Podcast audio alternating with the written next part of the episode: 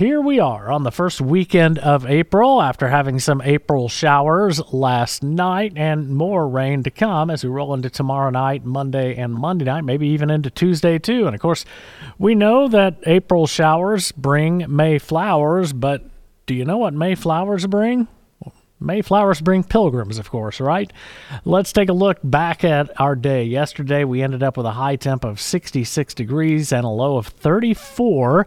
And we, of course, got that rain, but we're still just a little bit below average for the year by less than an inch. We have a chance to really catch up on Monday, though. Normal high today 69, normal low 46. The records 89 and 22. Sunset at 747. As you look at the seven day rainfall, the heaviest rain in the state was south of Interstate 44, where a lot of folks picked up more than an inch. Now we had 2.1 in Cookson, 2.2 around Webbers Falls, 2.2 uh, northern parts of McCurtain County as well. In the metro area, our rain totals average between four tenths of an inch and three quarters of an inch of rain over the last seven days. Drought monitor largely unchanged. There are a couple little minor, like decimal point increases in the level of severe and extreme drought. That's level two out of four and three out of four, and a slight increase in the highest exceptional level four out of four drought, but that's still confined to most of western Oklahoma. We'll take a look at our long range outlooks from the National Weather Service's Climate Prediction Center. 6 to 10, 10 day outlook. We'll start there, April 7th through the 11th, leaning just maybe a little bit toward below average temps, but uh, pretty strong signal on below average on the precip. We jump to the 8 to 14 day outlook. A little bit of a flip flop here. We go valid the 9th through the 15th and leaning toward above average temps, but also above average precip too. Not a strong signal though, either way. 90 day outlook, seasonal temp outlook, May, June, and July. Strong signal for above average temps. Precip outlook for the same time, May, June, July, leaning toward below average on that precip.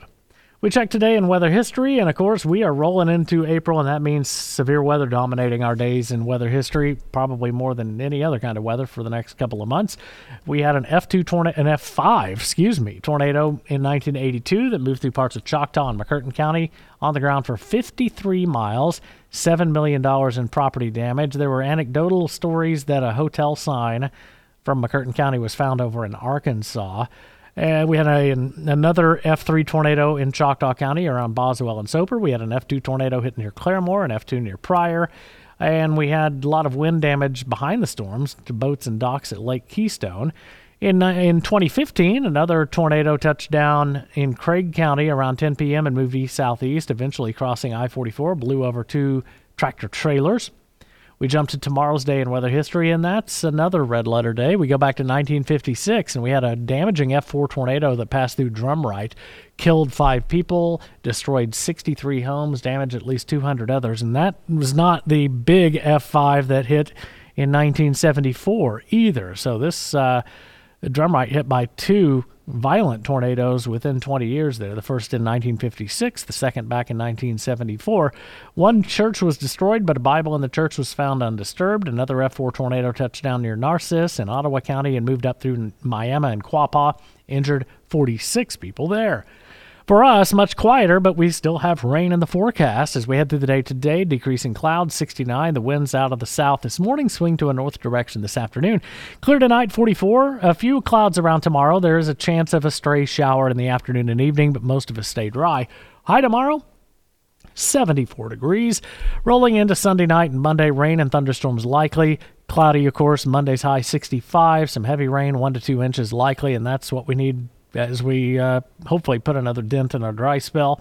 Tuesday, we could have some redeveloping showers. We'll go scattered showers in 74. That'll continue Tuesday night. Wednesday, sunny 68. Thursday and Friday, sunny and highs in the mid 60s. Have a great weekend, everybody. Welcome to April. I'm Chief Meteorologist James Aydelott for Fox 23 and 1023 KRMG Tulsa's News and Talk.